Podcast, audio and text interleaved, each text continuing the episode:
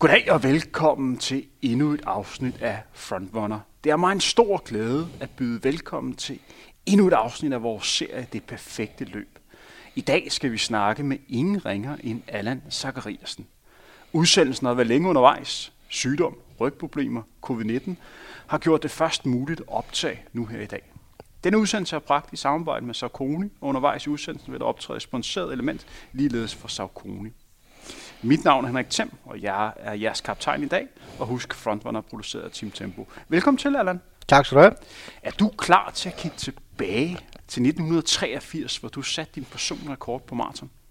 Ja, det er Nu har jeg jo øh, holdt øh, foredrag om min løberkarriere hundredvis af gange, så øh, der er mange af de øh, oplevelser, der stadigvæk ligger meget klart i min hukommelse.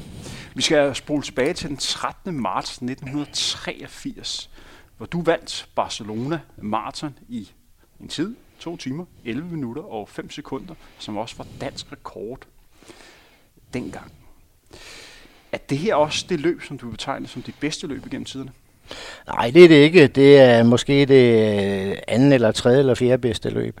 Øh, det var et, et fint løb, men, øh, men for at jeg skal definere det som, som det perfekte løb, så kræver det også, at man har den perfekte rute. Og det havde jeg bestemt ikke den dag. Barcelona var kendt som en, en enorm bakket rute. Øh, og øh, den manager fra Nike, jeg havde med dernede, øh, øh plus de andre løbere, der var med, blandt andet øh, en svensk løber, der hed Kelly Ekstål, øh, mente jo, det var en 2-9, et, et, et 2-9-løb på en hurtig rute den dag.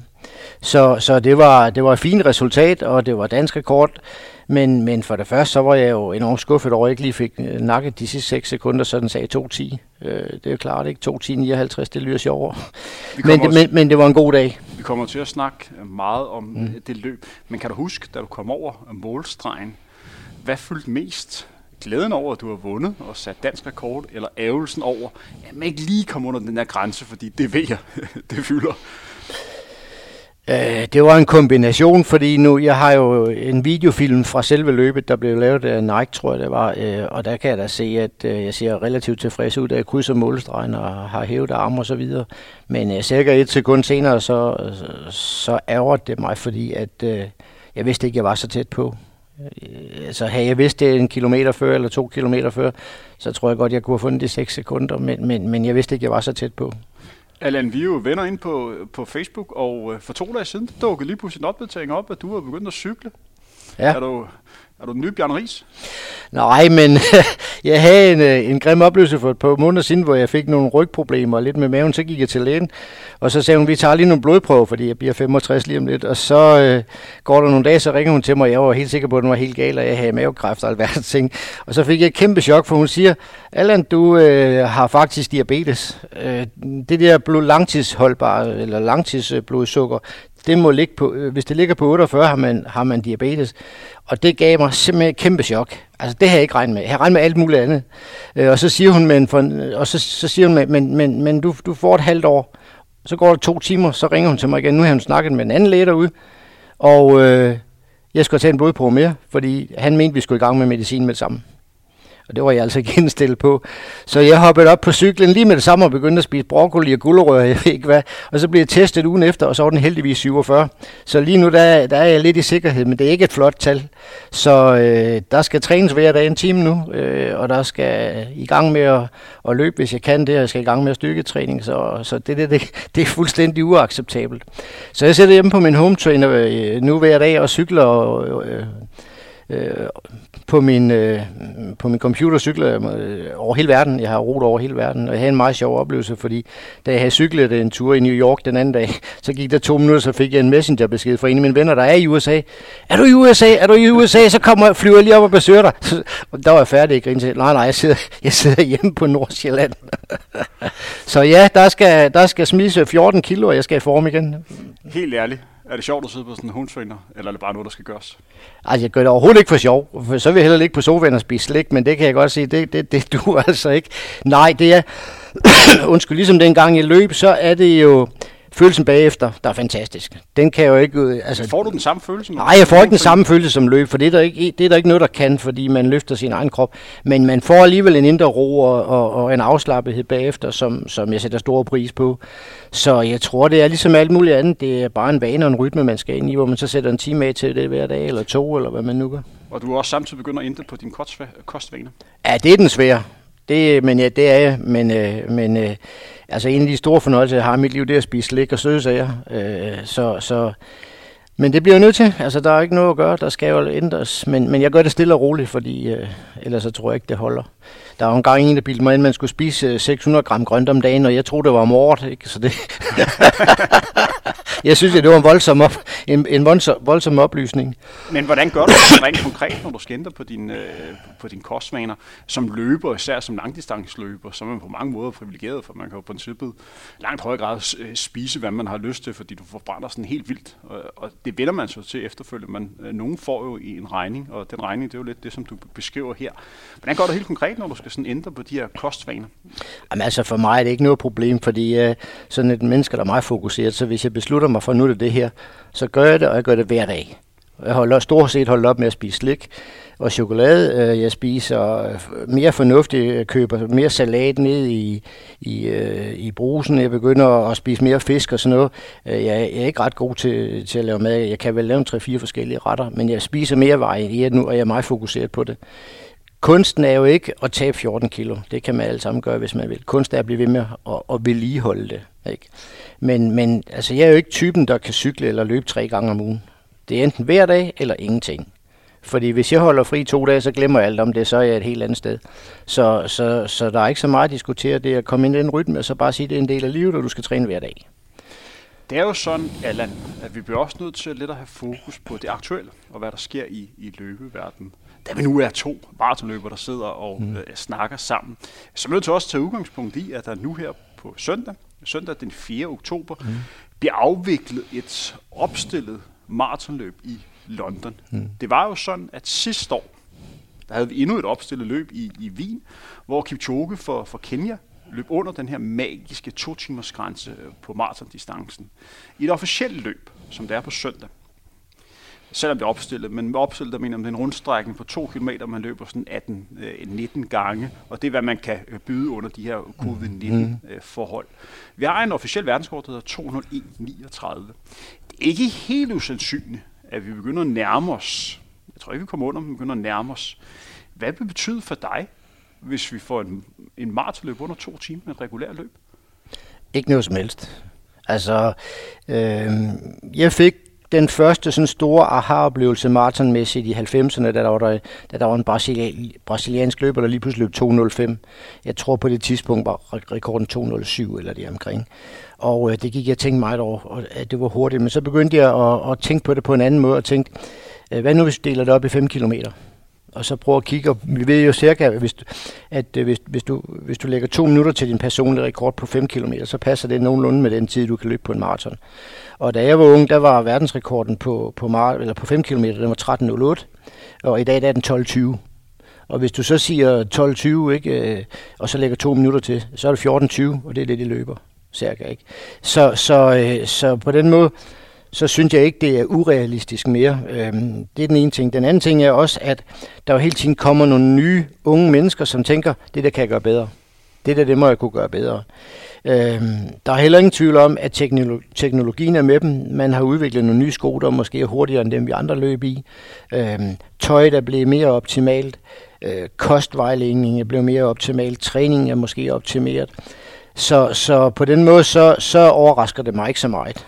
Altså, en af de ting, som er kommet meget i fokus her i 2020, jeg har løbet rigtig meget. Jeg har ikke løbet lige så meget som dig, Nej. men jeg har løbet en del de sidste øh, lidt over 20 år. Jeg har oplevet i 2020, at der er folk, der stoppede mig, mens jeg var ude at løbe, for simpelthen at spørge ind til den løbesko, jeg havde på. Og jeg har aldrig oplevet, at der har været så meget fokus på, hvad folk vælger at løbe i af udstyr. Da du var god i 80'erne og 90'erne, snakkede man om, hvad, hvad folk løb i af sko? Altså nu var jeg jo sådan, kan man sige, så heldig, at øh, da jeg startede med at løbe i 1972, der fandtes der ikke løbesko. Vi løb i nogle håndboldsko, øh, og vi blev ret gode til at, at løbe med store blodvabler. Øh, så kom Arthur Lytter, den, den tidligere newzealandske træner, med, gennem et tysk firma, der hed EB, og lavede den første løbesko, som vi fik. Det var en kæmpe oplevelse. Og så bryder det jo rigtig løs i slutningen af 70'erne, hvor Nike og Brooks og andre de kommer på banen og laver rigtige løbesko. Så på det tidspunkt var vi meget opmærksom på, på løbesko, men, men mere i forhold til, øh, at den var behagelig at løbe i, i forhold til de sko, vi havde haft tidligere. Øhm, og selvfølgelig snakkede vi om det. Altså, jeg løb jo i en, en, en, en meget let racersko fra Nike, der hed Air Mariah, der var 180 gram. Men sådan en som øh, Jørgen Lavnborg for Odense, han kunne jo godt løbe i sådan nogle Puma-sko, der, hvor, hvor sålen det bare var leder. Stenhårde sko. Altså i dag vil man jo kalde det øh, naturligt løb, eller eller et eller andet barfodsløb næsten, ikke? Øh, det kunne jeg overhovedet ikke holde ud. Altså, så, så for os var det, var det selvfølgelig en udvikling, men i de øh, 20 år, hvor jeg løb, jeg synes ikke, der var den store udvikling fra da de første sko kom fra Nike i 90'erne, eller i øh, slutningen af 70'erne, og så til da sluttede øh, i 93, der synes jeg ikke, der var den store forskel. Altså. Men for at være helt konkret, den her store udvikling, der har været af, af løbesko, hvor sko på mange måder gør, at folk løber stærkere, det gør jo, at der er nogle af vores tider, der på en eller anden måde kommer til at drukne lidt. Dine tider er bedre end mine. Men det gør jo lidt, at, at niveauet bare er hævet.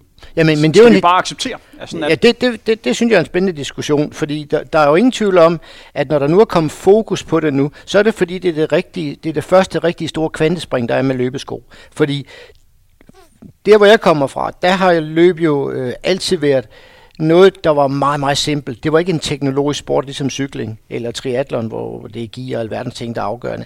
Det, jeg synes, det var simpliciteten, det var enkelheden i løb, at det var mand mod mand og uge mod uge, eller mand mod uge. Det synes jeg jo var, var smukt på en eller anden måde. Og nu kommer der lige pludselig de her sko, der, der viser, at man kan løbe betydeligt hurtigere, end man har kunnet før.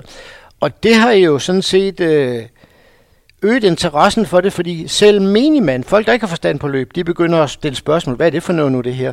Øhm, Øh, og, og det synes jeg jo selvfølgelig på en eller anden måde er lidt ærgerligt. Det er jo noget, man må acceptere, fordi det er en udvikling. Men det betyder jo, at man i hvert fald, øh, det, er, det er i hvert fald sværere at sammenligne med nogle tider tidligere hen. Ikke? Og det er også derfor, jeg siger, når de nu løber to timer i dag, ja, det kan godt være, at de gør det, men det er jo nogle andre, nogle andre forudsætninger.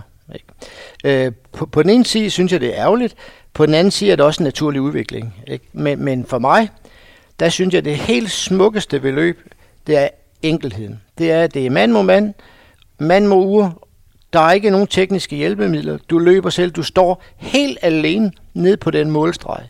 Du har ikke seks mand eller otte mand som i Tour de France til at hjælpe dig. Her er det dig, det handler om. Og det synes jeg er øh, det, der tiltaler mig. Men for at forstå det ret, så noget af udviklingen gør, at den her enkelhed bliver lidt øh, forsvundet, fordi udstyr kommer til at betyde så meget, og det er svært helt at se, hvem der reelt er den bedste.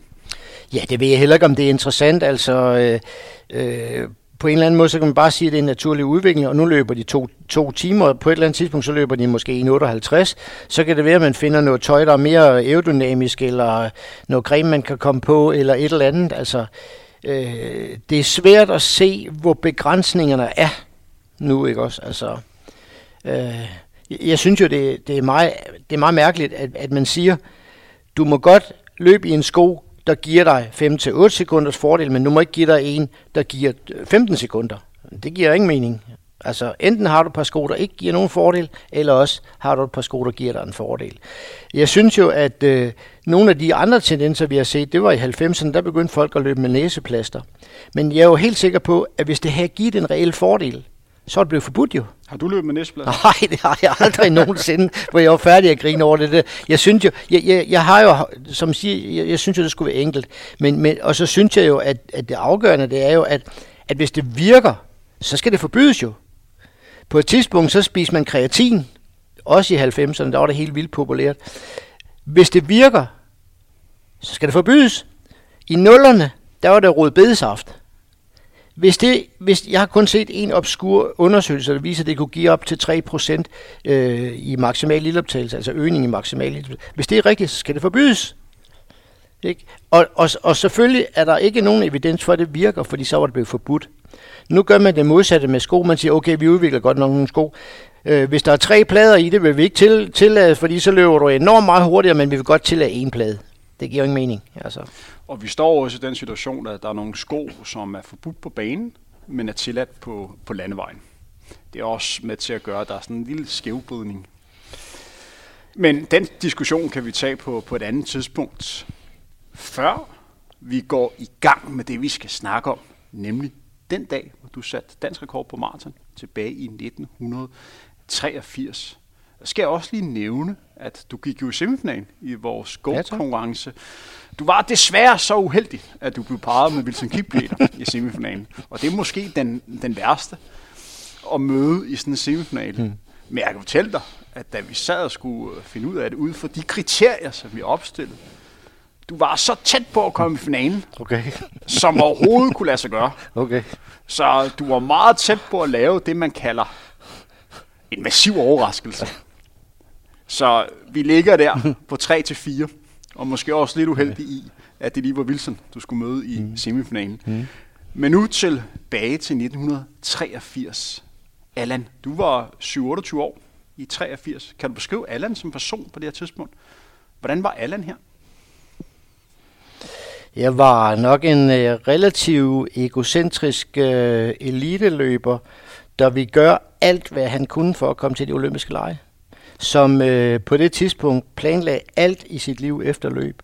Jeg slog igennem i januar 82, og specielt fra 82 til 84, der var jeg super professionel og 100% dedikeret og disciplineret og trænede omkring 1000 km om måneden og, og, og var fuldstændig øh, målrettet. Var du fuldtidsløber på det tidspunkt? Ja, det var jeg, men jeg læste også på seminariet, men øh, de kaldte mig studenten derude, fordi jeg kom stort set aldrig. Men jeg studerede meget, fordi når jeg var i træningslejr eller ude at løbe, øh, løb, så havde jeg altid mine bøger med. Så jeg læste enormt meget, der var ofte langt foran øh, mine klassekammerater i, i forhold til at, at studere og læse. Men øh, jeg kom sjældent til timerne. Altså det første år, jeg gik på seminariet, der, der kom jeg fra 8 til 10, så trænede jeg fra 10 til 12, så spiste jeg frokost, så, så havde jeg timer fra, fra 12 til 2, og så kørte jeg hjem. Ja. Rent træningsmæssigt, hvad fungerede for dig i, i 83? Mange kilometer, alt hvad jeg kunne. Det var den filosofi, jeg lærte Jørgen Lavnborg, du skriver alt, hvad du kan hver dag, i forhold til det, du kan. Øh, nu, når man løber omkring 200-250 km om ugen, nogle gange 280 km om ugen, så bliver det kedeligt. Så øh, jeg brugte enormt meget øh, den træningsform, der her fartleje. Jeg løb ikke ret meget intervaltræning, altså øh, almindelig intervaltræning, men fartleje. Øh, det vil sige, at jeg løb øh, ofte 23 km om formiddagen, hvor de 16 km kunne være fartleje. Og så var jeg færdig klokken kvart i 12.12, og så trænede jeg igen 20 minutter over 4. Og der løb jeg så mellem 11 og 15 km, og der kunne det så være en 6-7-8 km fartleje. Og det var ryg fra 20-30 meter, fuld sprint og op til 7 minutter. Og øh, så havde jeg en helt bestemt måde at gøre det på, øh, specielt når jeg løb de lidt længere øh, ryg. Det var, at jeg skulle løbe, indtil det begyndte at snurre fingrene. Det vil sige, at jeg var 100% fokuseret på at løbe afslappet. Det vil sige, hvis jeg tænkte, nu, nu har jeg gjort det her halvanden kilometer, nu skal jeg op i den der lange bakke. Så når jeg når toppen, så stopper jeg. Så jogger jeg eller løber, whatever. Når jeg så kom op til toppen, så var det ikke begyndt at snore i fingrene mere, så tænkte jeg, okay, så tager jeg 400 meter mere. Begyndte jeg at snore fingrene? Nej, det gjorde det ikke. Okay, så tager vi 200 meter mere. Så jeg lå meget tæt på grænserne. Øh, jeg kunne sagtens løbe, øh, på sådan 23 km, kunne jeg sagtens løbe 240 på den sidste kilometer. Og jeg har mange ture, hvor jeg ligger og løber 15 minutter og 15-10 og 15-20 på de sidste 5 km. Så, så ofte øh, meget hurtigt, og mange gange, når jeg trænede alene, så løb jeg om kap med bybusserne i Odense, fordi øh, jeg gad ikke at løbe ud i skoven helt alene. Jeg skulle mærke livet omkring mig. Så det der med at, at se sådan en flok søvnige passagerer, der sidder inde i bussen, og så se deres øh, overraskelse 8 km efter, når jeg stadigvæk lå og, og hentede den, det var faktisk ret sjovt. Så jeg brugte alle de der tricks, øh, fordi når man skal løbe så mange kilometer, så bliver man nødt til at gøre et eller andet, der, der er motiverende for mig. Så var det at løbe stærkt. Og, og, og det er også øh, den store svaghed, fordi at jeg har aldrig nogensinde kunne lide at løbe langsomt. Og det sjove er, at jeg har det fuldstændig på samme måde, når jeg cykler på min home trainer. Mit ur, det siger til mig, du træner alt for hårdt, sæt farten i det, er alt, alt for høj puls. Og så, så tænker jeg, okay, så i dag, så skal jeg køre med en puls på 120 for eksempel, eller 110. Og hvis jeg så er ufokuseret i 3 minutter, så er den 140. så hammer jeg afsted, ikke? fordi jeg er et ret utålmodig menneske. Er det simpelthen fordi, det er, det er kedeligt at løbe langsomt? Ja, det synes jeg. Altså, det, jeg, har aldrig, jeg er heller ikke god til det. Altså, der er jo folk, der er født til at løbe langsomt. Det, det var jeg ikke. Jeg er ikke særlig god til det. Og, og, og øh, jeg har sådan et eller andet med, at øh, jeg skal blive færdig hurtigst muligt. Så det, og det gælder alt. Altså, jeg er ekstremt utålmodig. Så det der med at komme ud, og, og altså, det, der interesserede mig med løb, det var at ligge på grænsen. Det, jeg synes det er ikke, det er interessant at ligge og tulle derude. Det der med at, at løbe, hvor der sidder sådan en lille næs om på, på skulderen og siger, at det her det er vanvittigt. Ja, det er det, jeg synes, jeg skal ikke. ikke? Altså, og sådan er det stadigvæk. En af de ting, som jeg personligt er mest ked af, at jeg aldrig havde som, øh, som langdistansløber. Det er lidt den der ensom ulv-gen, hvor man er glad for bare at ligge i, i skoven og så bare æde den ene kilometer efter den anden, og være rigtig glad for sit eget selskab og lave de der lange træningsture. Men jeg er lidt som dig, jeg begyndte at, at kede mig og blive utålmodig og gerne vil være hurtig og, og færdig. Øh, når jeg sådan ser på mange af de løber, som der var i 80'erne, der var mange af jer, der havde det her gen. Havde du det gen? Og, og er med, at du var glad i deres selskab, og du havde det der lidt ensom ulgen, at det var, det var sgu meget fedt at være ude i skovene i to-tre timer alene gang. Nej, det kan man ikke sige. det, nej, altså, jeg kommer fra klubmiljø i Odense, og, og, og hvis jeg kom ned til stadion 5 minutter i halv fem, og Jørgen Lavnborg ikke stod der, så kunne jeg blive fuldstændig desperat. Og der er mange gange, jeg løbet direkte over, og så provokerede ham til at tage løbskoene på, øh, fordi jeg kunne se hele den der lang, lang, lang, lang tur ude af Åstien for mig, ikke? Øh, så, så så jeg ville helst løbe med nogen, men, men fra, fra 80 af og, og, og så de næste 10-12 år, der var det ikke afgørende, fordi jeg var professionel. Altså hvis jeg kunne sagtens tage træningslejr 6 uger på La Santa og træne 240 km om dagen eller om ugen alene, det var ikke noget problem. Altså øh, skulle jeg løbe 50 km i hver dag i en påske, så kunne jeg sagtens det. Det var, det var ikke noget problem, men jeg har altid syntes, det var sjovere at løbe med nogen, specielt hvis jeg var bedre end dem og kunne løbe fra dem. Jeg kender godt svaret på det spørgsmål, men jeg er helt sikker på, at der er nogen, der sidder og hører med, som ikke kender svaret på det, jeg stiller nu. Hvad vil du sige at være professionel løber? Jamen, for det første så betyder det jo, at øh, det er ens erhverv. Det er det, man lever af, det er det, man betaler sin husleje, sin skat og sin mad og så videre med. Det er jo den første betingelse, det er, at, at du kan leve af det. Og det var jeg så heldig, at jeg kunne, fordi at, at på det tidspunkt, der var det vigtigt, at de der skofirmaer og så videre, de kom, kom ud og blev set. Så de betalte jo penge for øh, at sponsorere det også og så videre. Øh, det gør man ikke på samme måde i dag. Der skal du have et helt andet niveau. Men på det tidspunkt, der, der var det ret væsentligt, fordi der var stor kamp mellem New Balance og Puma og Brooks og Nike og hvad de hedder alle sammen. Så, så, øh, så jeg var professionel på den måde. Den anden ting, som jeg gjorde professionel, det var, at, at det var mit primært. Altså selvom jeg læste ved siden af, så blev alt ansat i baggrunden i forhold til træning. Så da jeg var færdig med at løbe, der havde jeg rent faktisk studiegæld. Ikke? Fordi jeg kunne ikke arbejde ligesom alle mine andre kammerater. Jeg, jeg skulle træne. Øhm, og så i min verden, så var det at forsøge at gøre sig så umage at træne så hårdt som muligt. Det var det, jeg synes var professionelt. Ikke? Altså at leve af det. Og Hvorfor blev det lige akkurat Barcelona Marathon, som du skulle løbe? Jeg er godt klar over, at du lå og løb en del maratonløb øh, hver år. Men hvad var årsagen til, at det lige netop blev det løb?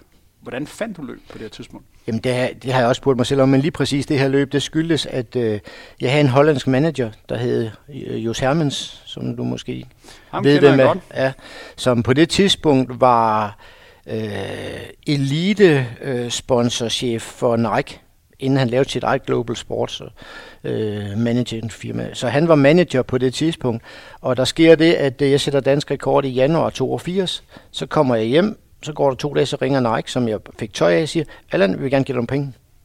Så tog jeg over til dem og fik nogle penge. Så tre dage efter fik jeg et brev fra New Balance med et helt andet beløb. Det brev sendte jeg straks til Palle Pilgaard over i Nike. Så gik der to minutter til at ringe telefonen. Allan, du skal lige komme herover. Du skal have flere penge.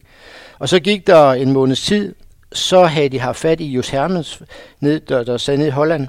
Og så blev han min manager, fordi og jeg kom på den internationale øh, Øh, Nike-liste sammen med en anden dansk løber, der Svend Erik Christensen. Og det var nødvendigt for dem, fordi ellers så, så, var, så havde en New Balance eller de andre løbet med dem alle sammen. Så på den måde så øh, blev Jos min, min manager, og var min manager fra 82 til 92, 91 faktisk. Og det var Jos, der fandt løbende til mig.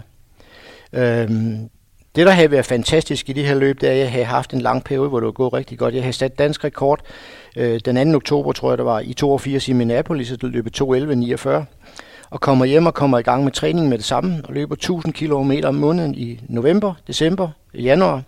Og i januar, slutningen af januar, der gør jeg øh, nogle eksamener færdige på seminariet, og så tager jeg to uger til Phoenix i USA og løber to gadeløb, hvor jeg, bliver, hvor jeg vinder det ene, og slår Tim Hodgins, der mm, året efter blev nummer 4 til OL på 5.000 meter i et fantastisk løb med masser af bakker, og blev nummer to eller tre i det andet 15 km løb. Kommer hjem til Danmark, og så øh, ugen efter så tager jeg til Barcelona.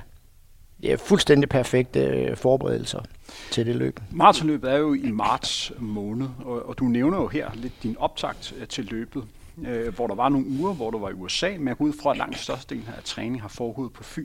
Det var hjemme, ja. ja. Det er jo svært at være maratonløber øh, i vinterperioden. Øh, kan du huske, hvordan du sådan kom igennem den her vinter? For det, det skulle bare skal ligge og løbe de mange kilometer og have den intensitet, der skal til, når det er piskoldt udenfor.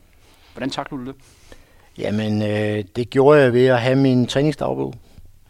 Øh, og så sætte mål for hver eneste uge og sige, okay, i den her uge skal du løbe 220 km, og så vidste jeg godt, at det var ikke mit rigtige mål. Så var mit rigtige mål 230 km.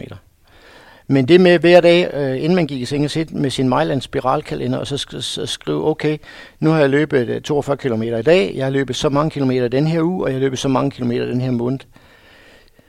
Det betød jo rent faktisk, at jeg løb 10 år og 3 måneder hver dag, uden at have en fridag. Og det var, det var, sådan, det var det, fordi jeg har ligget mange gange hjemme og sådan efter med, jeg tænkte, nej, jeg giver ikke i dag. Ikke. Øh. Fordi der må være relativt mange dage, hvor vejret har været en, en kæmpe modspiller.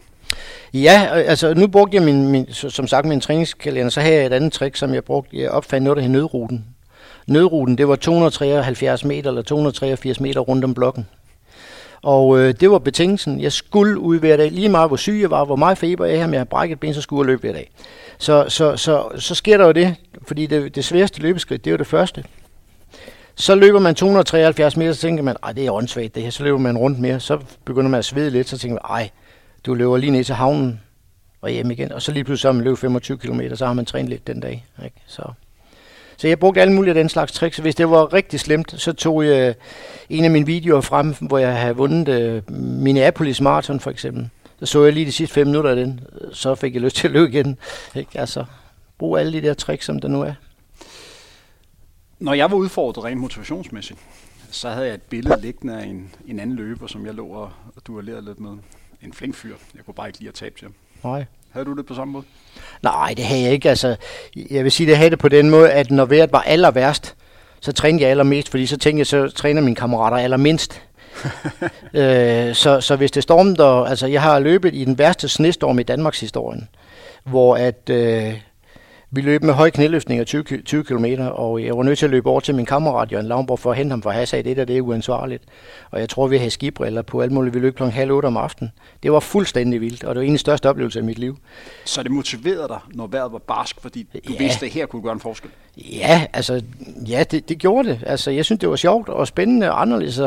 Øh, da vi løb ud på motorvejen, der, der, der kunne vi løbe ud midten af vejen, fordi bilerne de lå og holdt i grøften. Og, der, og hver gang vi passerede sådan en bil, så råbte vi, køb for helvede et par løbesko, så kan det ikke gå helt galt, og så grinte vi helt vildt.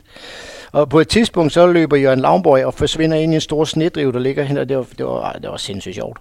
Så jeg, jeg synes altid, det var, ja, det var svært at komme ud, når det blæste og regnede sådan lørdag eftermiddag eller søndag eftermiddag, og man skulle ud og træne alene. Men jeg vidste også godt, at så snart jeg var ude, så var det bare sjovt. Altså. I den her optagsperiode, havde du tid til en gang, men lige at gå, gå lidt i byen og få drukket nogle øl? Øl har aldrig været kære at drikke det, det kan jeg lige så godt sige. Der var der perioder, hvor jeg drak en hel kasse om ugen, fordi jeg var så hårdt trænet, at jeg kunne ikke falde til ro. Jeg lå bare rystet over det hele derhjemme. Så tog kolde tuborg, dem sover man altså godt på. Og nu var jeg så uheldig, at der var en, en, en øh, købmand lige øh, 200 meter fra, hvor jeg boede. Der var jeg tit hen og kende, øh, hente en kasse tubor. Så, så jeg, har aldrig, jeg har aldrig været bange for at, at, at drikke en øl, med, og jeg har også været fuld, men, det, men ikke ret tit. Vi holdt der masser af, af, af klubfester, specielt da jeg var yngre. Ikke? Det var ikke så slemt, da jeg var, da jeg var professionel. Men selvfølgelig har man da en lille brænder på en gang imellem. Men ikke, ikke for at være fuld, for jeg kan ikke fordrage at være fuld. Men, men, men så lige pludselig så, så står man der, oh, når du skal få en 5-6 øl, nu skal du lige passe på. Kunne du mærke det påvirke din træning, eller drukket på det? Nej, overhovedet ikke. Altså, det er jo myter. Det betyder ikke en pind. Altså, hvis man kigger øh, fysiologisk på det, så er det eneste, det betyder, det er, at du kan ikke optage kulhydrat i din, i din lever, og det er altså 25 procent. Så det er jo hjernedødt at gå ud og drikke sig fuld dagen før en, en, en, en maraton. Men altså, hvis du tager sådan en løber som Svend Erik Christensen, som en af mine gamle øh, klubkammerater for, for Odense, han løber allerbedst, når han er fuld. Fordi så var han ikke nervøs. Øh, Henry Rono satte verdensrekord ned i Zürich på 10 km, 12 timer efter han blev fundet død drukken i hotellobbyen i, øh, i Zürich. Øh, der er masser af eksempler på, at, øh, at øh, internationale løbere har været, været alkoholikere. Jeg synes, man skal, man skal jo øh, gøre det med måde, ligesom alting. Altså, øh, for eksempel, da jeg havde fløjet rigtig langt og skulle løbe New York, Martin, så fik jeg da en øl aftenen før, for lige at kunne slappe lidt af. Altså, det tror jeg ikke betyder noget som helst. Øh, så, så øh, det gjorde jeg ikke til OL. Der drak jeg ikke en øl dagen før, vel? Men, men øh, jeg tror ikke, det har den store betydning. Inden vi går videre med udsendelsen, altså det perfekte løb med Allan Zachariasen, er her en besked fra vores gode partner Saucony. Det handler om løb og muligheden for at vinde fede præmier. Du har her i uge 40, 41 og 42 mulighed for at deltage i Saucony og Kaisersports Imitageløb Challenge. Det installationsrige løb i Dyrehaven nord for København er som de fleste nok klar over aflyst i år på grund af den triste covid-19-virus. Du kan dog vise din støtte og sympati ved at tage en tur i Dyrehaven. Husk at tage de løbesko på. Allerførst skal du dog lige være klar over, om du har installeret Strava på din telefon. Inden på Strava finder du Sarkonis løbeklub, og ude i Dyrehaven løber du så Strava-segmentet, og efterfølgende uploader du turen. Denne challenge handler ikke om at være først, men om at være med. Hver uge findes der fem vinder af lækre lodtræningspræmier for Sarkoni og Kaisersport. Vinderne af præmierne får direkte besked. Nu tilbage til dagens udsendelse med Allan Zachariasen. Når du gik rundt i Odense på det her tidspunkt i 1983, hvor mange vidste, hvem du var? Det var der mange, der vidste. Hvordan var det? Det var et mareridt. Altså indtil man, ja, det er både, det er sgu svært at forklare, fordi Øh, nu, nu skal jeg forsøge at være ærlig. Øh, man bliver sgu lidt afhængig af det. Det bliver sådan lidt narcissistisk, ikke? Så hvis man en dag går ned i, igennem gåbyen, og der ikke er nogen, der bemærker en, så tænker man, hvad fanden sker der? Altså bliver man sådan helt nærmest for, fornærmet, ikke? Men øh, ellers holdt jeg mig jo meget for mig selv, ikke? Øh, det var mere det der med, når man skulle ind og handle, så var der altid nogen, der skulle kommentere det, ikke? Mm. Og jeg skulle blandt andet med, med, på en date en gang, hvor vi skulle i biografen, så sagde jeg til min veninde der, nu skal du, øh, nu skal du læse om ingenting, fordi vi skal ned igennem gågaden, og der er sikkert nogen, der røver råber efter mig. Så griner hun, dit arrogante røvhul, hold nu, hold nu kæft, det er godt, det er der selvfølgelig er der ingen kæft, der kender dig, mand. Og vi når ikke andet fem meter ind i gågaden ned i Odense, så begyndte de første at råbe efter mig. Skal vi leve om karp, eller hvad de nu, nogle tosser, ikke? Så det vender man sig jo til, men, men selvfølgelig i en lille by som Odense, der havde to aviser, Fyns Tiden, Fyns Tiden og Fyns Stiftstiden, som skrev om det her. Altså dengang var man jo i aviserne hele tiden, ikke? Øhm, så bliver man jo et kendt ansigt i bybilledet, ikke? Og jeg har haft mange sjove eksempler, for eksempel en påske, hvor jeg var ude at løbe øh, 30-35 km om formiddagen, og hvor med en af mine bekendte var kørt forbi biler og havde set mig. Så var jeg ude at løbe igen klokken 5, så, så hun troede at jeg løb hele dagen. ikke? så jo jo, og jeg møder faktisk øh, stadigvæk mennesker, som kan huske, at de har set mig løbe i Odense. Det synes jeg er meget sjovt så mange år efter. Jamen, jeg kan godt huske, at du kom farne derinde gennem Boldbro og Vestergade og så videre. Det, det var da meget sjovt. Så. Og selv den i dag er der jo stadig rigtig mange, som, som kender dig som, som løber. Jamen nu har jeg jo også øh, haft kontakt med mange mennesker i løbet af årene, fordi jeg har arbejdet med mere eller mindre med løb hele mit liv og holdt øh, masser af kurser og foredrag og, og skrevet bøger og lavet film. Og så, så, øh, så det er jo klart. Nu nærmer vi os selve dagen hvor du altså løb den her nye danske rekord på maraton og vandt øh, Barcelona Marathon. Hvordan trappede du ned til en maraton, og var det overhovedet noget, du gjorde? Ikke ret meget. Øh, jeg løb cirka 170 km i den uge, hvor jeg løb den maraton. Jeg var tjekket lige min uh, træningsdagbog i går. Uh, fordi jeg var i så god form. Når man er vant til at løbe 240 km om dagen eller om ugen, så skal der ikke så meget til. Uh, jeg tror, at uh, jeg tror, jeg løb 11 km to dage før, eller to gange 11 km, så 6 km dagen før. Hvad er din holdning til nedtrapning? I dag synes jeg jo, det er helt afsindigt afgørende. Når jeg selv træner løber, så tre, trapper de ned i tre uger, men det kunne jeg aldrig have magtet. Jeg synes jo bare, at jeg sprang et, et, et, et formiddagspas over, så var jeg ude form, ikke, og havde taget 8 kilo på. Så, så, så det duede ikke for mig. Altså, jeg skulle være i den der boble, hvor jeg trænede, øh, og, jeg, og ligesom så mange andre, så, så synes jeg, det allersværeste, det er nedtrapning. Og det synes alle mine løbere også, som jeg har trænet. Det er bare, øh, det er bare en mareridt, så jeg, jeg skal ikke have noget af at træne alt for meget, uh, trappe alt for meget ned, for så mister jeg fokus. Jeg synes også, at nedtrapning er, er mega svært. Og ja. de løber, som jeg har med at gøre, har også synes, det er svært. Man bliver ja. nervøs, og man bliver usikker. Ja.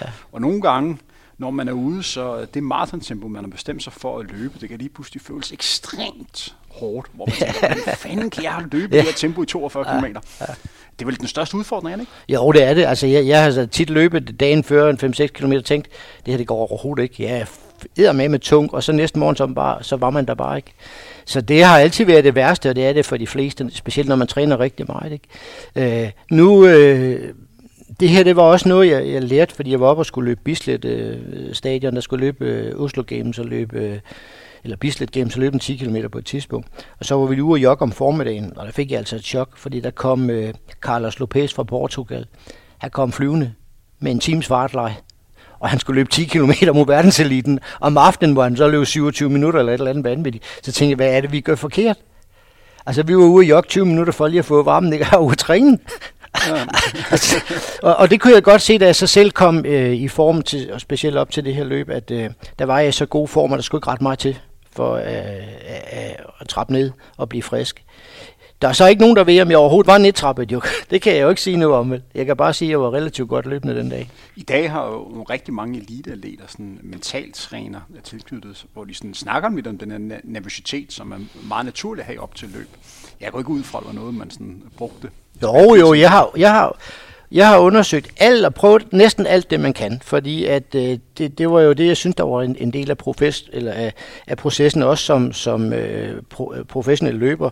Jeg har jo altid lidt af sidestik, så, så kunsten for mig var at lægge så langsomt ud, at jeg først fik sidestik ved 30 km. I New York fik jeg det ved 15. Det var med en lang dag, kan jeg godt fortælle, og jeg blev nummer 6 alligevel. Ikke? Øhm, så på grund af det, og på grund af, at jeg ofte var meget nervøs op til løberne og kastet op før løbet og sådan noget, så prøvede jeg da at, at, at øh, få fat i en psykolog i, Odense. Dengang havde man ikke sportspsykologer, ligesom man har i dag, idrætspsykologer. Så det var bare en almindelig psykolog, og øh, der bestilte sig en tid ved ham og fortalte lidt om, hvad det var. Og der lærte han mig en lille smule om mentaltræning. Han påstod, at han hypnotiserede mig. Og det var ret underholdende, fordi jeg ved ikke, om jeg var hypnotiseret, men øh, jeg ligger på den der brix, og så siger han, du tror ikke skide på det her, vel? Og så, siger jeg, og så siger han, jamen prøv, prøv at åbne øjnene. Og det, og det gjorde jeg ikke. Jeg ved ikke, om jeg kunne, men jeg tænkte, hvis jeg åbner øjnene, så er det pinligt, for jeg giver 380 kroner for den her time, ikke? Så jeg gjorde det ikke. Men det han så gjorde, det var, at han, øh, han lærte mig en visualiseringsteknik fra det løb i øh, 82, hvor jeg havde løbet 2.11.49 i Minneapolis, under fuldstændig perfekte forhold. 12 grader, vindstille, sol, små øh, rolling hills i parkerne rundt omkring Minneapolis og St. Paul. Fantastisk løb. Det, det smukkeste løb i verden, vil jeg tro. Og så tog han mig på den der rejse, så jeg lærte det der med, at når det begyndte at, at knivføre føre konkurrence, så kunne jeg begynde at visualisere. Det synes jeg var spændende, og det brugte jeg tit. Øhm, jeg brugte det også, når jeg kom ud i løbet og blev træt. For eksempel i Houston, hvor jeg havde en krise omkring 35, så tænkte jeg, jeg er ikke i Houston, jeg løber hjemme i Odense, jeg løber hjemme på, på Åstien.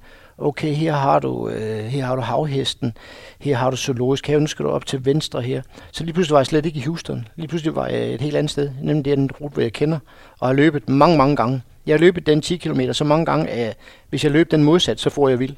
Jeg kendte den kun fra den ene side. Ikke? Øhm, så jeg har prøvet det, og det synes jeg var, var ret spændende. Hvad med to emner, som også fylder meget den dag i dag, nemlig øh, resolution, søvn og kost? Hvor meget har du fokus på det? Vi har en af de forrige afsnit, mm. som vi to har lavet sammen. Du er jo en populær mand, så det er derfor, jeg bliver ved med at komme igen her. Det er nok ikke sidste gang, jeg er her, hvis jeg får lov til at komme på besøg. Mm. Kost, hvis vi starter med det. Hvor meget fyldte det for dig op imod maratonløb? Var det overhovedet noget, du tænkte på? Eller spiste du bare det, der nu passede ind? Altså, øh, der sker en lille forandring i slutningen af 70'erne, da vi begynder at løbe maraton, fordi det første, vi hører om, det er noget, der hedder en sukkerkur, der var opfundet i Tyskland, Østtyskland, det gamle Østtyskland, hvor man øh, 5-6 dage før udelukkende spiser fedt og protein, ikke, noget kulhydrat, og så løber man nogle lange ture, 30 km. Også 5-6 dage før maratonløb? Ja, ja, ja, ja. så du bliver totalt tømt for kulhydrater. Og så fylder du kulhydrater på de sidste 48 timer, øh, og så mener man, at man kunne få 10% mere kulhydrater ind i muskulaturen. Og det prøvede jeg en gang, så var det slut, for det vil jeg ikke udsætte mig selv for. Det var ganske forfærdeligt. Det lyder meget, meget barsk. Det var meget, meget barsk. Det var forfærdeligt simpelthen, fordi du gik du blev iskold, altså du gik helt kold, totalt sukker, sukkerkold. Ikke? Øh, så det holdt jeg hurtigt op med, så vi begyndte at, at, at fokusere mere på, hvad jeg kalder en modificeret kulhydratkur. Men når du træner 30-40 km hver dag, så er, du faktisk, så er det faktisk nødvendigt at være på kulhydratkur hele tiden.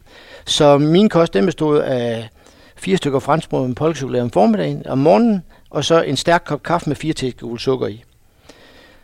Frokost, det var tre runder med robrød, et med leverpostej, et med ost og et med spejpølse. Og så igen om eftermiddagen fire stykker franskbrød med pålægchokolade. Og så om aftenen pasta eller kartofler eller noget i den stil. Og det var også det samme ugen op til maratonløbet? Ja, på nær de sidste to dage. De sidste to dage spiste man stort set kun kulhydrat i forhold til øh, i form af, af pasta for eksempel. Hvad med søvn? Det har jeg altid gået ekstremt meget op i. Jeg har, lige siden jeg var 16 år, har jeg sovet til middag hver dag. Og det gør jeg stadigvæk. Jeg skal lige hjem og have et powernap.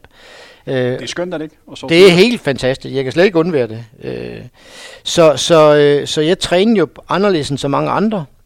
Jeg træner fra klokken kvart over 10, halv 11 til klokken 12, spise frokost og sove til middag, en halv time eller en time. Fik kaffe, og kaffe igen, og så ud at træne igen. Og så tidlig i seng. Fordi at, øh, det, der er kunsten, når du øh, lever på den her måde, det er netop at kunne hvile. Og jeg har været på tur med rigtig mange danske løbere på det tidspunkt, som ikke havde den evne. Hvis jeg var på tur med, Jørgen, med John Skovbjerg op fra Skovborg, eller op fra, øh, fra, fra Aarhus, hvis vi var på træningslejr på Lanzarote, altså hvis han havde ligget på den seng i 8 minutter, så havde han der overhovedet ikke mere energi til det. Så skulle han nu cykle eller spille tennis, eller så skulle der ske noget. Ikke?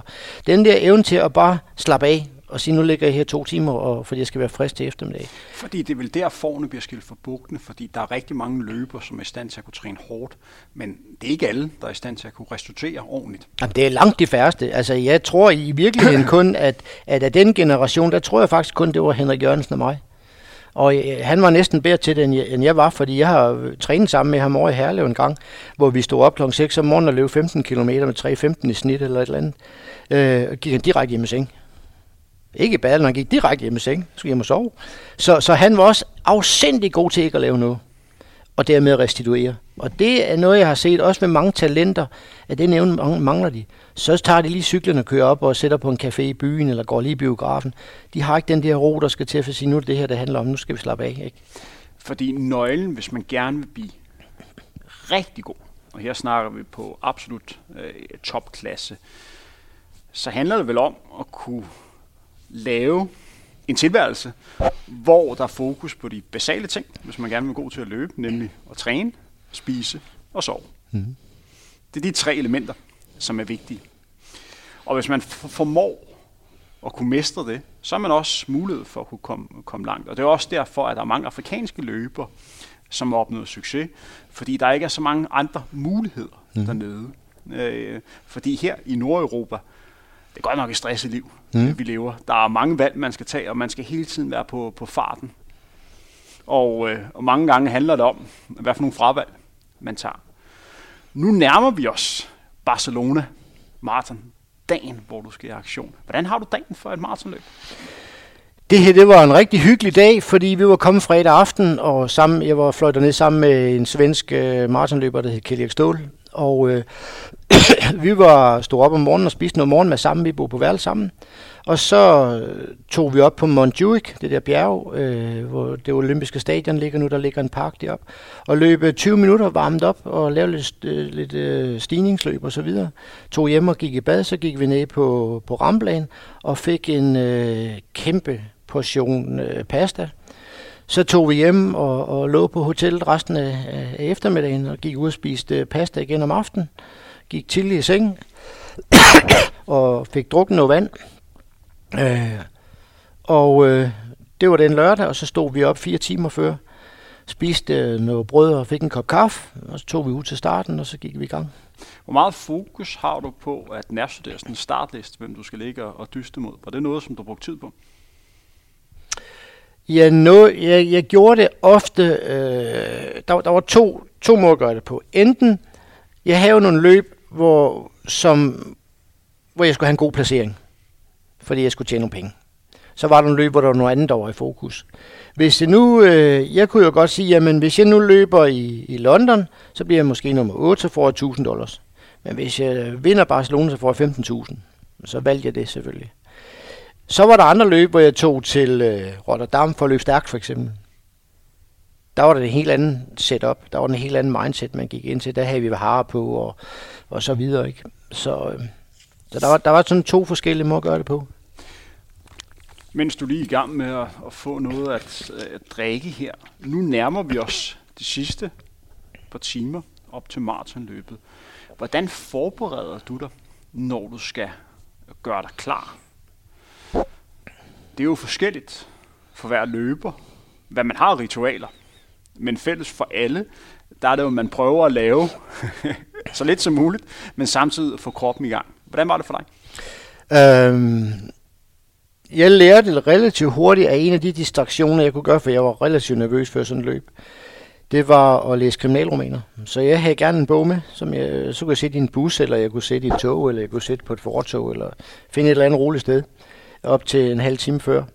Øh, så sagde jeg læst og slappede af. Lå måske ned et eller andet sted, hvis jeg kunne komme til det. Og så lå jeg bare læst og, og forsøgte at slappe af og, og lade være med at tænke på løbet. Øh, for hvis jeg begyndte at, at tænke på løbet, så begyndte jeg at snore maven lige med det samme. Men du var vel ude lige og løbe på kilometer inden, var du ikke? Jo, jo. Så når der var, så når, når der var øh, cirka en halv time til, så tog jeg gerne øh, to træningsdragter på eller tre træningsdragter på. Øh, og så løb jeg måske 5-10 minutter lige til at begynde at svede. Så lavede jeg en lille smule strækøvelse, så lavede jeg tre stigningsløb, og så skiftede jeg tøj til mit racertøj. Øh, og så gik jeg stille og roligt ned til starten, lavede tre stigningsløb, og så var vi klar. Havde du nogle ritualer, som du skulle lave? Man kan jo nemt blive, blive overtroisk øh, som løber. Jeg havde selv, øh, jeg var øh, havde meget fokus på tallet 3, så jeg skulle gerne have hvis jeg kunne få fat i et startnummer med, med træ eller boede på tredje etage eller sådan varme op tre kilometer, så på en eller anden måde vidste jeg, hvis jeg sådan kunne have mm. fokus på det, så var der rigtig stor chance for, at det blev godt løb. Havde du også en, en skør idé, som du, du skulle følge? Nej, det havde jeg ikke. Jeg havde nogle procedurer, som jeg sagde, hvor jeg gjorde nogenlunde det samme, fordi det vidste jeg virkelig, men, jeg, men, men det havde jeg ikke. Men ham, Kjell Erik Ståhl, han, han løb i de samme strømper, eller der var ikke ret meget strømper tilbage. Øh, det var huller, dem havde han løbet i 10 år, dem blev han ved med, så forsvandt den ene, det var kæmpe panik. Øh, nej, så det, personligt har jeg aldrig haft det. Jeg havde nogle procedurer, så jeg gjorde tingene på samme måde, fordi det vidste jeg, det virkede. Hvor meget lader du mærke til, hvordan de andre løbere øh, varmede op? Startede det mentale spil allerede for dig? Nej, jeg bemærkte dem overhovedet ikke. Jeg bemærkte dem overhovedet ikke. På det tidspunkt her, der er jeg inde i boblen. Øh, jeg kunne have løbet forbi dig, og jeg vil ikke have set dig. Altså, det har jeg også gjort under træning. Jeg har haft masser af øh, øh, bekendte, der har hilst på mig. Jeg ser ikke noget, når jeg er fokuseret. Øhm, så her der er jeg lukket ind i min egen boble, for jeg forbereder mig. Jeg, jeg er sådan set ikke ved at forberede mig på selve maratonløbet, men jeg forbereder mig på de smerter, der kommer efter 30 km, fordi jeg ved, at jeg får sidst ikke. Og det, det, det, det, der, jeg fik sidst ikke, det har jeg haft lige siden jeg begyndte at løbe, det var ikke noget, der, der kunne fjernes. Så står du på startstregen. Hvad plejer du normalt at tænke, når du står på startstregen? Er det glæden? Nej, det, det er jeg med med. Frygten, det, er det, der kommer af smerte. Nej, det er, det, det er ikke på det her tidspunkt. Her der er det kun med en tanke. Det er at komme væk. Fordi at det er afsindigt angstprovokerende at stå på sådan en startstreg med 10 eller 15 eller 20.000 løbere bagved dig. Fordi hvis, hvis du falder, så er du færdig hvis du kan få sparket skoen af. Så jeg havde sådan en helt bestemt måde at stå på, hvor jeg stod med min arm sådan her, og så røg de ud til siden, så flyttede de alt, hvad der var omkring mig på de første tre meter. Sådan der var, og så løb jeg alt, hvad jeg kunne den første øh, par hundrede meter, indtil der var ro på. De der første par hundrede meter, indtil at øh, der bare blev lidt ro omkring, det var det mest stressende. Og det var, der, der tænkte jeg slet ikke på, hvad der skete ved 30 km. Der tænkte bare, nu skal vi i gang. For de første par kilometer er jo sindssygt vigtigt at en maratonløb. Ja. Fordi øh, hvis man kommer for hurtigt afsted, så kan man nemt betale en kæmpe regning øh, mod slutningen. Men det gjorde vi altid. Jeg har da lagt ud på 52 masser af gange. Jeg vil da sige, langt de fleste af de maratonløb internationalt, jeg har ligget i, og løb i, der vil jeg løbe 52 på den første kilometer. For at komme væk. mærke, at regningen kom senere? Nej. Så det betyder ikke noget for dig at lægge ud 52? Nej, det tror jeg ikke. Altså, fordi så finder man jo... Altså, det, man, man, man deler jo sådan et løb op i små bidder, hvor man siger, den første kilometer. Og derefter skal vi finde rytmen. Det vil sige, når vi kommer ud til 5 km, så skal vi gerne begynde at have styr på mellemtiderne, og vi nu, nu, er det, nu er det nu, altså hvor du får ro på. Øh, og så jo længere ind man kommer i løbet, jo kortere tænker man frem. Ikke? Øh, Øh, sådan at jeg tænker ikke frem 5 km frem, når jeg når ud til 35 km. Men hvad er argumentet for at løbe 52 øh, i starten? Det er jo øh, og komme væk. Og end, komme væk. End det er split. Så det er simpelthen bare for at komme væk fra alle andre. Ja, altså nu har jeg stået på Verrazano's Narrow Bridge i USA og kigget uh, tilbage, der stod 30.000 mennesker. Hvis ikke det er på angstprovokerende, så ved jeg ikke noget. Og det, der er helt vildt fascinerende ved at stå sådan et sted, det er, det er jo alle, der er bange. Altså, der er simpelthen sådan en energi og stemning, og folk ved godt, det her, det er altså, hvis du, hvis du vælter her, eller du kan få en arm i maven, eller ikke, det gælder eddermame om at komme væk, ikke? Altså, så det er speeder, pedalen i bunden, er så ud over stepperne, og så øh, ro på. Hvornår kan du mærke undervejs, hvis du, skulle, hvis du helt konkret kunne tilbage på det her løb i 83, hvornår kunne du huske, om du havde øh, gode ben? Ved 5 kilometer. Jeg tror faktisk, det er allerede ved 5 km eller, eller 7 kilometer at jeg trækker væk. Der ligger et, et, et felt på nogle 10 internationale løbere, og så, så har jeg har jo filmen af det, videofilmen, så kan jeg se, at jeg ligger helt over på den anden side af vejen. Helt alene. Fordi jeg synes, de løb langsomt. Jeg, jeg synes, de løb afsindig langsomt. Jeg kunne simpelthen, jeg blev ved med at ramme dem og så videre. Og, og, og, og normalt så, så er det jo åndssvagt, når du kan ligge inde i feltet og blive suget med. Jeg kunne ikke holde det ud. Så er det normalt for dig på maratonløb, at du efter 5 km kunne mærke, om det bliver en god eller dårlig dag? Ja, jeg kunne altid mærke med det samme. De gange, hvor det var gået galt, der er det, fordi jeg har været, jeg har været småsyg på, på, eller været syg en uge før, eller noget, så kunne jeg mærke det med det samme.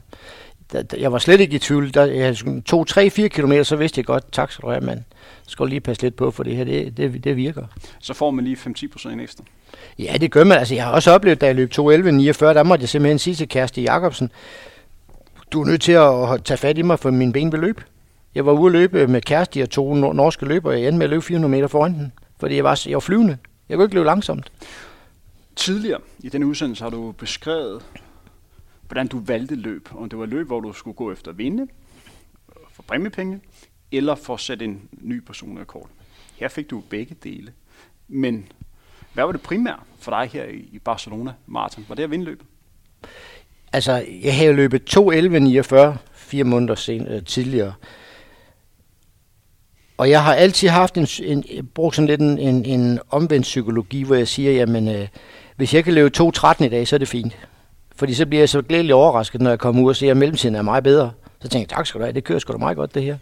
Så det her, det var et af de løb, hvor jeg egentlig bare løb på fornemmelsen, lå ved med at kigge på tider, bare løb.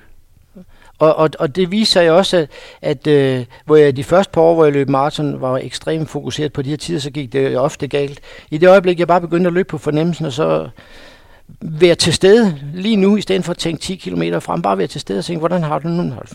Fint, så løber vi. Og hvordan udviklede løbet sig undervejs? Jamen, jeg tror, der var gået en 10-15 km, så stak jeg af, og så blev det sololøb resten af vejen. Og hvordan havde du med, at det var sol? Fantastisk, fordi jeg har altid haft det sådan, at hvis, jeg, hvis de giver mig 500 meter, så ser de mig aldrig igen. Fordi hvis de så kommer op, så sætter jeg pedalen i bunden igen og sprinter, så, så skal de nok blive knækket. Ikke? Så ved, altså, øh, jeg var rigtig, rigtig giftig, hvis jeg først jeg fik lov at sli, slippe afsted. Og var det et stabilt løb, du havde der? Var mellemtiderne øh, Jeg løb hurtigere hjem. Meget hurtigere hjem på de sidste 20. Og var det et bevidst valg? Ja, det var det. Altså, fordi det er den måde, man løber stærkt på. Men, men nej, det var ikke et bevidst valg på den måde, fordi jeg løb på fornemmelsen. Og jeg kiggede ikke så meget. Jeg tænkte bare, nu ligger jeg til at vinde. Jeg ligger nummer et. Kan jeg vide, om jeg kan holde hjemme? Og så kan jeg huske, at der sker noget ude ved, jeg tror det er ved 35 km, hvor jeg synes, jeg begynder at få den første lille krise. Og så kigger jeg på min højre hånd, og så sådan den helt, sådan, helt hvid og spændt. Og noget af det, jeg fokuserede på, når jeg løb, det var, man skal slappe af. Slap af, slap af, slap af. Så du ikke bruger unødig energi. Så tænkte jeg, det der, det, det ser ikke rigtigt ud. Nu fokuserer du på at slappe af igen. Slap af dine hænder, dine arme og dine skuldre, få det til at fungere. Og så, så er det ligegyldigt, om du løber 5 sekunder langsommere per kilometer. Så vil jeg faktisk, jeg tror, jeg løb 7 sekunder hurtigere per kilometer. Allan, du ved jo også godt, at når man kommer ud efter 30 km på maraton, så er det svært at styre, hvad man tænker. Mm. Og når man ligger til en stor triumf, og det er en stor triumf at ligge og vinde Barcelona Marathon, der kan man nemt blive overrumlet af de her tanker, gud mand, jeg ligger og skulle til at vinde det her løb her, hvor man nærmest bliver helt bange for det, der er ved at ske. Ja. De tanker fik du vel også? Ja, ja.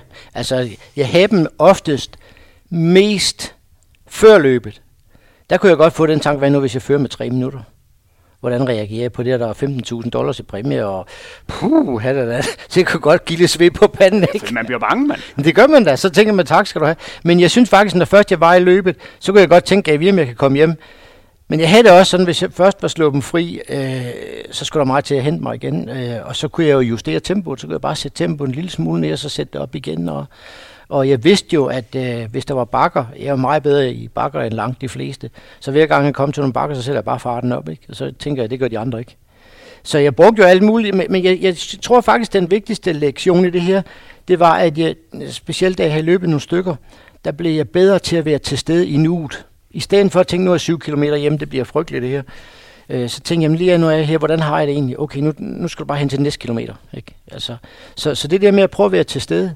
Altså, da jeg, da jeg slog igennem første gang og løb 2.12.48, der havde en monsterkris ude ved 10 km. Jeg var langt bagud, og jeg tænkte, jeg gider ikke det her. Hvad fanden laver jeg her? Ikke? Jeg skal lige have lidt vand. Mens du lige øh, drikker lidt, så kan vi jo øh, gå lidt videre. Fordi det værste, man kan gøre på sådan en maraton, det er jo, at man begynder at tælle ned, og så tænker man, nu er der 23 igen, nu er der 22 igen, mm. nu er der 21 igen, nu er der 20 igen. Så det handler om at dele løbet op i bidder. Har du nogensinde prøvet at ramme muren på et maraton? Ja, det skal jeg da love for. Øh, Hvornår men, skete det første gang? Ja, i min første maratonløb. Men den, den kommer jeg til, men jeg vil gerne lige gøre den der historie færdig, øh, hvor jeg, hvor jeg løber det efter 10 km, så tænker jeg, hvad, hvad er det nu, jeg har lært af det her? Jeg har lært at være til stede. Så holder jeg op med at tænke. Og så lige pludselig, ude ved 20 km, så råber den norske landtræner, det er godt, Allan, det er godt, at du ligger nummer 8. Og det her, det var det første løb i verdenshistorien med pengepræmie. Og så kan jeg godt fortælle, at Zachariasen han fik dollartegn i øjnene. For hver gang jeg så en løber, så var det 100 dollar lige i, gang i lommen. Og den gang, der var en dollar, altså 12 kroner. Så, så, så det der med at være til stede, og, og øh, det, det er sådan set vigtigt. Og så prøv lige at gentage et spørgsmål.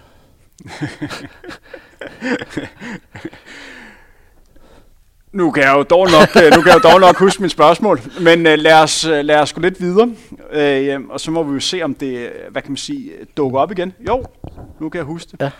I forhold til at gå, gå sukkerkold. Ja. Da jeg, løb min, da jeg løb min første maraton i, i november 1979 over i uh, Fredericia, der vidste jeg ikke, hvad jeg gik ind til. Så jeg stod op fire timer før og spiste fire stykker franskbrød med spejlæg. Vi har ikke forstand på det. Svend Erik han havde spist to engelske bøffer så kommer jeg til Esbjerg. 40 minutter før varmer jeg op, ligesom om jeg skulle løbe en 1500 meter. Varmer op 30 minutter på fuld hammer, gennemblødt af sved, strækøvelser, stigningsløb, helt svineriet. Og så til sidst, så står jeg med en kort bukser og en lang trøje.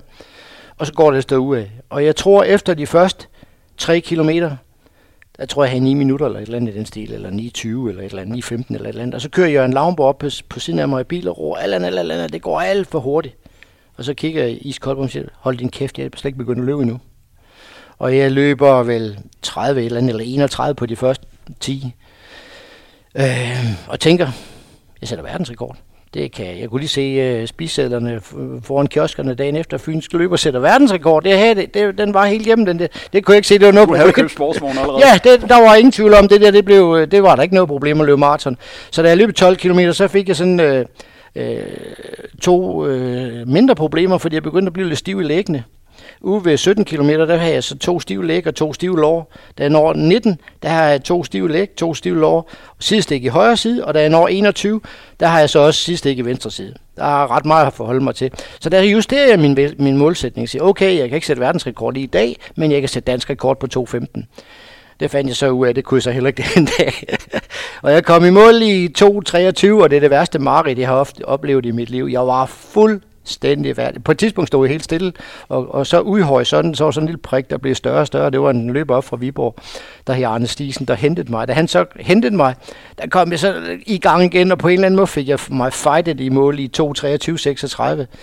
Og, og det var en ting, altså det var, at jeg havde løbet mig helt, helt ihjel, men det var også mit løberlivs, eller et af mit løberlivs største øh, mareridt, fordi at øh, jeg kollapsede jo på den der landvej. Og så kommer min værste konkurrent, Jørgen Lavnborg, op til mig, og hans kone kommer og siger, Allan, rejs dig lige op så, og få noget tøj på, og det kunne jeg ikke. Så for det første, så måtte Jørgens kone komme, hun må klemme mig på. Det var pinligt. Da hun så har gjort det, så bøjer Jørgen Lavnborg, og prøver for... Jørgen Lavnborg, han er min værste løbefjende. Vi hader hinanden som løbere, men vi er gode venner. Ikke? Vi konkurrerer, og vi slår hinanden og bruger alle de tricks, vi kan. Han bøjer sig ned over mig. Så lyser han op i kæmpe, i kæmpe grin, så løfter han mig op ligesom en baby. Så bærer han mig forbi alle tilskuerne hele vejen op i omklædningsrum. Det er noget af det mest pinlige, jeg har oplevet i mit liv. Ikke? og hver gang jeg bare kiggede på ham, så var han, han var fuldstændig færdig at grine. Ikke? Så det var min første maraton. Så, så da jeg kom hjem, der kunne jeg godt tænke, se, jamen, når jeg kan løbe 2.23 og lave alle de fejl, jeg gjorde det, så må jeg også kunne lære at løbe hurtigere. Ikke? Den episode, som du skriver her, var det noget, der sad i kroppen? Var det for eksempel noget, der sådan dukkede op rent tankemæssigt, da du for eksempel løb øh, Barcelona Marathon? Ej, ikke under, ikke under løbet, men det dukkede op i Marit mange mange, altså altid, hver gang jeg skulle løbe maraton, så drømte jeg den natten før Arne Stisen havde hentet mig ud på den landvej der, og Jørgen Lavnborg der bar mig væk. Så, så det lå der i mig i lang tid, men det, ikke, det var ikke negativt på den måde. Altså, det For var jeg bare... tror, alle løbere, som har løbet rigtig meget på Visplan, de får jo, hvad kan man sige, marit eller øh, drømme eller øh, tanker, hvor man lige pludselig er ude at løbe, og så lige pludselig skal der bare ikke bevæge benene, man nærmest bare, bare står stille. Det er ganske ubehageligt. Men Alan, nu er du altså meget tæt på at vinde Barcelona Marathon tilbage i 1983. Hvornår var du reelt klar over det her løb, det vinder jeg? Jamen, altså, det, det kan man ikke være, før man løber over målstregen. Altså, så vil jeg sige 300-400 meter før, fordi alt kan ske. Altså, jeg fik at vide, jeg tror ude ved 7-38 km fik jeg at vide, at jeg førte med 5 minutter.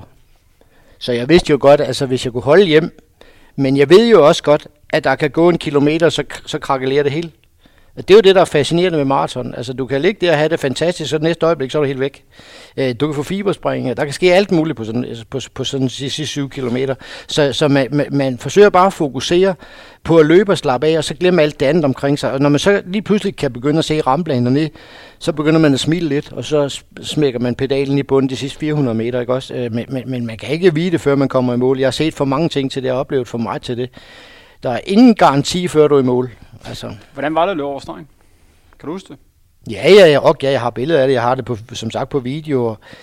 Jamen, det var både skuffende og, og, og fantastisk. Øh, jeg har aldrig regnet med at komme til at sætte dansk rekord på maraton. Nu har jeg sat tre på, på 14 måneder. Jeg havde øh, løbet på en rute, der var afsindigt vanskelig at løbe på, øh, og slået de andre med 5-6 minutter. Øh, folk, der senere på året løb 209 og 210 og 211. Øh, så jeg var glad for at vinde, men som sagt var jeg øh, jo vildt skuffet over, at jeg ikke lige fik de sidste 6 sekunder. Altså det, jo, det har jeg over mig jo stadigvæk. Det kan jeg stadigvæk gå og tænke på den dag i dag. Ikke? Hvorfor fanden kunne jeg ikke lige finde de 6 sekunder? Hvad øh, betød det for dig, at du vandt Barcelona Marathon og satte den her danske rekord? Kan man sige det? Nej, det, jeg tror ikke, den betød så meget. Jeg tror, den første gang, hvor jeg satte rekord og løb 2.12.48, det var mit internationale gennembrud. Det blev det, der åbnede vejen til sponsorater og professionel løbetilværelse. Den var vigtig. Den her var ikke mere vigtig end så mange andre løb. Øh, der skete jo rent faktisk det, at selvom jeg havde sat dansk rekord tre gange på 14 måneder, så blev jeg ikke udtaget til VM i Helsingfors, øh, fordi at øh, jeg ville ikke stille op til DM på maraton. Som var det første VM i atletik, var det ikke? Var jo, det, det, var det første VM, VM jo, det var det første VM i atletik. Og der havde jeg haft en reel chance for en medalje, vil jeg mene. Ikke?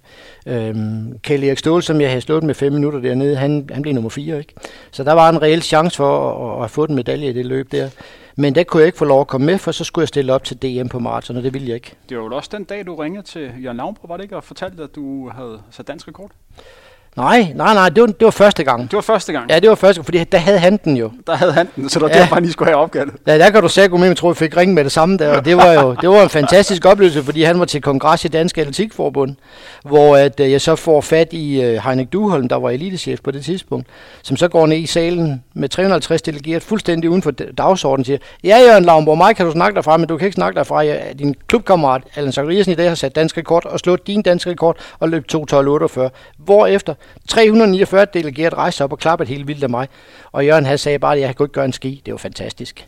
Hvordan fejrede du din danske rekord nede i Barcelona? Var det at gå i byen og en masse? Nej, nej, nej, fejrede vi overhovedet ikke. Altså, vi var, der var noget, en præmieoverrækkelse ude på et slot om aftenen, tror jeg øh, som vi var ude for. Og så, men jeg har aldrig fejret, fejret sådan noget, fordi det, det har brød mig ikke om. Det er, helst, det jeg allerhelst vil, det er at gå tilbage på hotellet, bestille en stor burger og en bajer, eller en cola, øh, og så sætte stille og roligt og nyde det. Jeg har aldrig fejret det på den måde. Det, det, det, det siger mig ingenting. Hvornår var du videre til det næste øh, løb? Fordi mange løber, inklusive mig selv, når man har løbet løb, så må jeg videre til næste. Fordi man går og sådan tænker, fuck man, hvorfor fik jeg ikke lige de sidste 6 sekunder, og nu skal jeg også løbe det her om en uge, eller 14 dage, eller 3 uger. Så må du også have haft at man har sådan meget fokus på det næste, der kommer.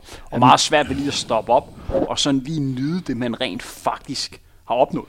Nej, jeg nødte, jeg nød aldrig hvad det, det, det. Man må lynhurtigt videre, men, men der skete jo en hel masse, på, som, som optog det næste halve år, fordi at, at jeg ikke fik lov at komme med til VM. Der var frygtelig meget ballade omkring det her. At øh, jeg nægtede at stille op til dansk mesterskab på maraton 8 uger før. Det var så grotesk, at øh, Nike ringede til mig øh, ugen op til og sagde, du får 40.000, hvis du stiller op og løber 100 meter og udgår med hovedpine. Så udtager de dig alligevel. Den nægtede jeg. Så hverken Dorte Rasmussen eller jeg kom med til VM i Helsingfors, fordi de havde lavet nogle åndssvage øh, udtalelsesregler, ikke? Så man tog John Skovberg for Aarhus med, i stedet for der havde løbet 2.13. Og det var, det var helt godnat, fordi at, øh, jeg altså havde sat øh, dansk rekord tre gange på 14 måneder, ikke? Øh, og på, på et tidspunkt var jeg nummer øh, 4 på verdensranglisten og nummer 9 på verdensranglisten. Ikke? Det, det var helt godnat, altså, men, men, men der blev jeg stædig. Allan, på det her tidspunkt i, i 83, der er du de her 7-28 år, og du har, som du selv sagt, sat dansk rekord tre gange inden for en, en kort periode. Men alligevel er det her løb her, det løb, som stadigvæk er din personrekord den dag i dag. Det er jo svært at svare på, men hvad tror du årsagen til, at det lige præcis var den dag, at du satte din personrekord, og ikke, og ikke satte den senere? Det er, meget, det er helt klart øh, og meget let at svare på. Det er den eneste gang i min løbekarriere, hvor jeg har haft 16 uger uden de helt store uheld. Selvfølgelig havde jeg nogle småskavanker undervejs og noget småsygdom, men jeg havde ikke noget, der kostede særlig noget. Så det var kontinuiteten? Det var 16 uger med 236 km i gennemsnit om ugen, og det er svært.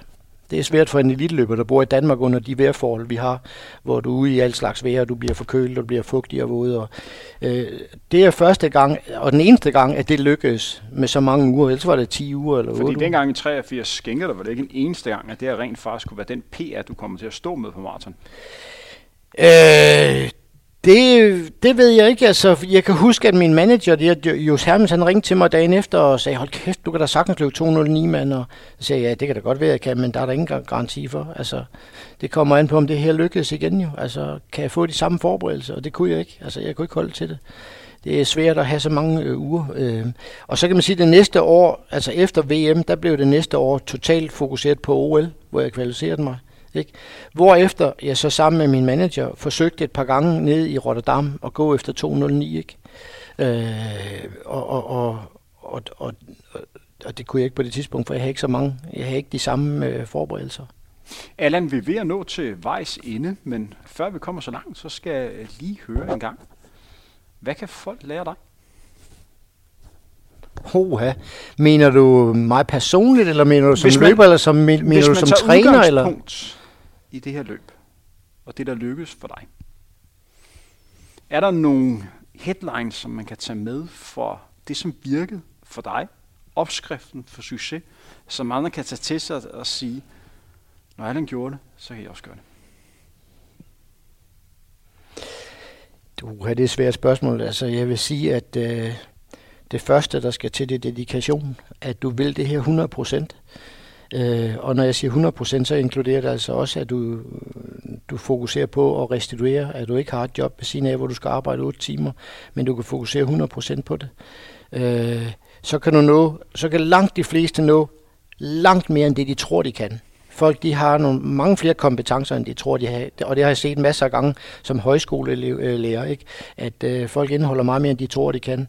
Øh, så så øh, målrettethed og dedikation, og det var også noget, jeg jo lærte i mine år. Jeg mødte jo blandt andet Alberto Salazar, blev helt forskrækket første gang, jeg mødte ham, fordi han, han havde sådan en aura energi og kampvilje, og man tænkte, tak skal du have, hvad sker der her? Altså, at man, at man virkelig brænder for det og ved det. Øhm, når jeg selv underviser øh, træner og sådan noget, så er der altid et ord, som jeg synes er afgørende. Det er begejstring og passion. Altså er du begejstret for det, du laver, og, og, og passioneret omkring det, og, og vil forsøge at, og, at du ser det som en proces, hvor du lærer en hel masse ting undervejs, og hvor du begår nogle fejl og lærer de fejl. Det, synes, det, det er jo det, jeg synes i dag øh, var meget mere interessant at løbe hurtigt. Det var de der processer, man var igennem, som var 3-4 måneder. Øh, så må det jo bære så langt det nu kan i forhold til ens talent. Så det, det du også lidt siger her, det er, at der er mange løber, som er kommet efterfølgende, og her tager vi udgangspunkt i, i mm. løber, som i princippet ikke ville det helt nok eller ikke haft muligheder for det. Fordi vi har jo blevet stillet det her spørgsmål rigtig mange gange, både Henrik og jeg andre løbere fra 80'erne. Hvor, hvad, hvorfor skulle der gå så mange år? Eller hvorfor var der ikke nogen? Jamen, jeg tror ikke, det kun er det. Øh, Henrik Jørgensen sagde engang, jamen øh, i 80'erne, der kunne man være på dagpenge i seks år, uden der var nogen, der opdagede, at man lå og trænet. Øhm, øh, vi kunne nogle ting, vi kunne tillade os nogle ting studiemæssigt, som man ikke kan tillade sig i dag.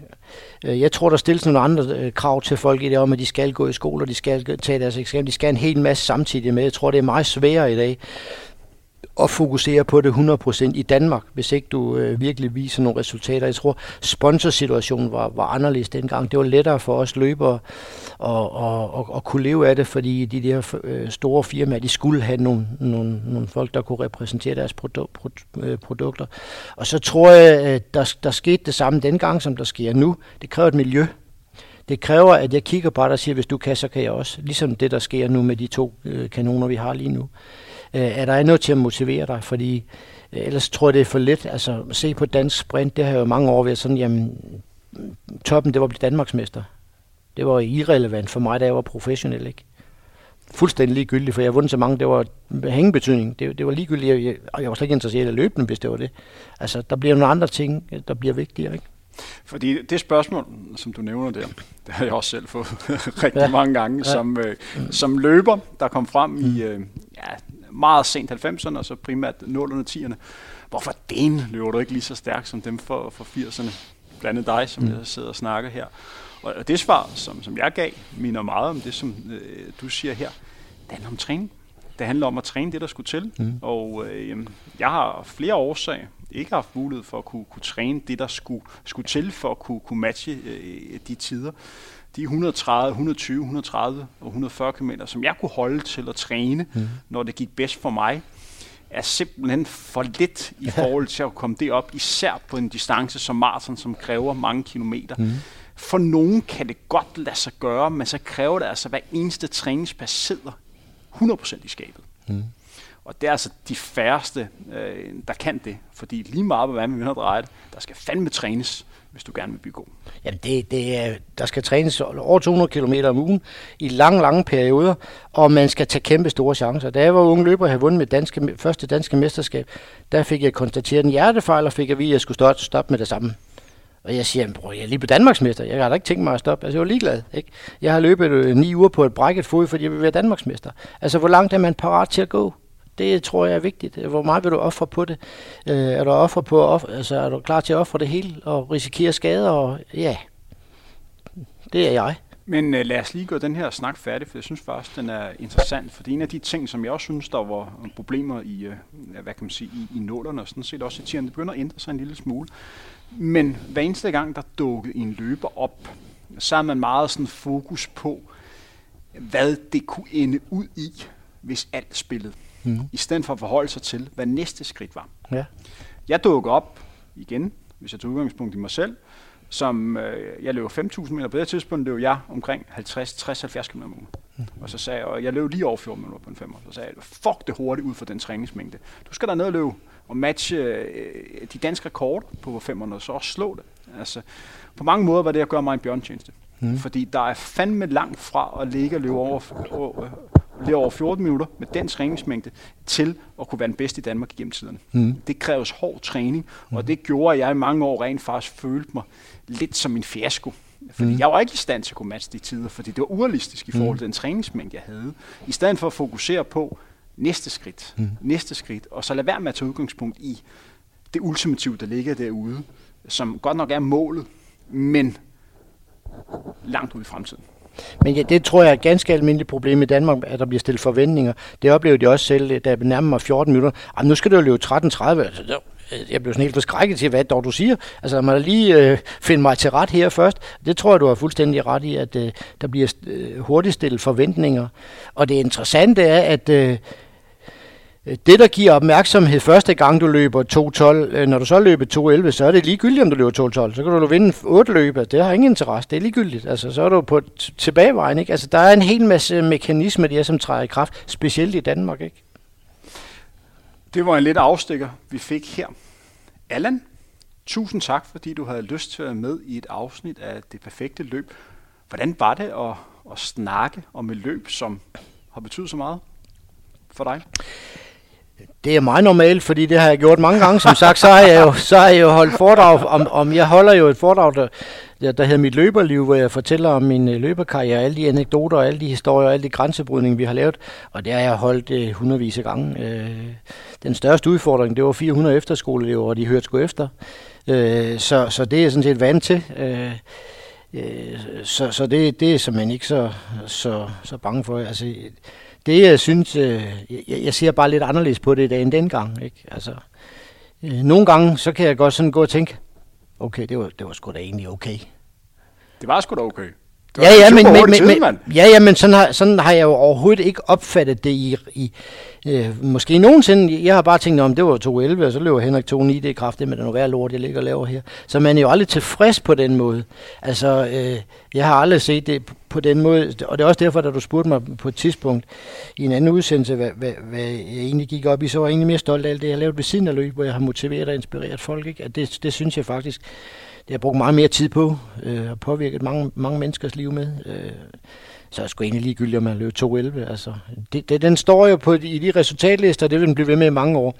Så, så helt kort, så det jeg er stolt af, det er, at jeg har været med til at skrive dansk idrætshistorie. Jeg var først dansk under 2.13, og jeg var først dansk under 2.12. Det betyder noget for mig. Det betyder ikke noget for et eneste andre mennesker i Danmark, men det betyder noget for mig. Ikke? Altså det, og det er jo også det vigtigste. Det er jo sådan set øh, det, jeg måler det på. Jeg var med til at, jeg var med i det, man kalder Dansk Marathon Skuldalder, hvor vi skabte nogle bestemte resultater og, og skabte respekt om dansk langdistanceløb. Det synes jeg, øh, det var fint, ikke? Og er man med til at inspirere de næste kommende generationer af, af, af løber, fordi mm. det var de tider, som alle løber bliver målt op imod. Ja. det er jo de tider, som på en eller anden måde... tror, der, der, der tror, jeg har forbandet de tider, der meget langt væk mange gange, hvor jeg tænker, fuck, jeg løb stærkt, mand. Der Abdi løb 2.11.03, så stod der, det første, der stod på Facebook, det der søndag morgen, Endelig!